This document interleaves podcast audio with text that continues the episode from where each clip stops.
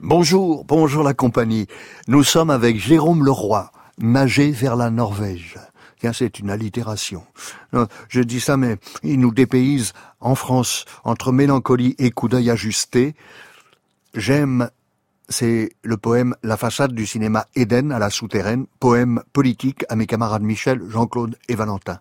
J'aime les plages, les fantômes, les petites villes d'importance secondaire, les bouquinistes, les terrasses de café, lire des poètes vivants dans des hôtels deux étoiles près des gares, les jeunes filles à bicyclette qui roulent sur des allées gravillonnées, les huîtres, le communisme, le vent dans les arbres, les mèches qui retombent des chignons faits à la hâte, l'appropriation collective des moyens de production, le muscadet amphibolite de Jolandron, lire des poètes oubliés dans des poètes d'aujourd'hui, d'occasion, les êtres qui bordent d'une lumière verte les départementales de Seine-Maritime quand on approche de la mer l'été, les chats, le thé noir très noir, les films italiens, la façade du cinéma Éden à la souterraine. Mais je suis bien obligé de constater, à la lecture des différents programmes, que mes revendications sont assez peu prises en compte, assez peu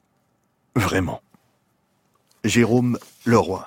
Mais alors vous me direz, euh, vous n'avez pas de comice agricole aujourd'hui euh, Non, non, euh, pas tous les jours.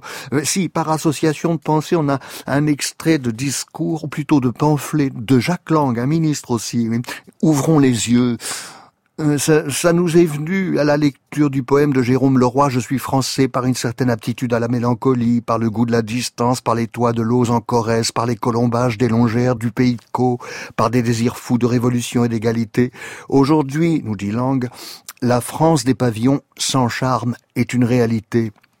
Dans un pays aux mille nuances, de la brique, du colombage, du granit, du schiste, du pisé, du tuffeau, du calcaire, du grès, du basalte, de la meulière, des ardoises, des lauses, de la chaume, des tuiles plates, tuiles creuses, tuiles canales, tuiles en écailles, tuiles rondes, nous avons laissé s'installer partout les mêmes lotissements, à peu de différence près. Ça rythme hein, son texte, hein. il y a de la poésie là-dedans, non? Aux abords des plus grandes villes comme des petits villages de campagne, il dessine le visage d'une autre France, très justement décrite par Olivier Adam dans À l'abri de rien. À l'abri de rien. Nous sommes si nombreux à vivre là, constate l'héroïne au début du roman, des millions. De toute façon, ça n'a pas d'importance, tous ces endroits se ressemblent.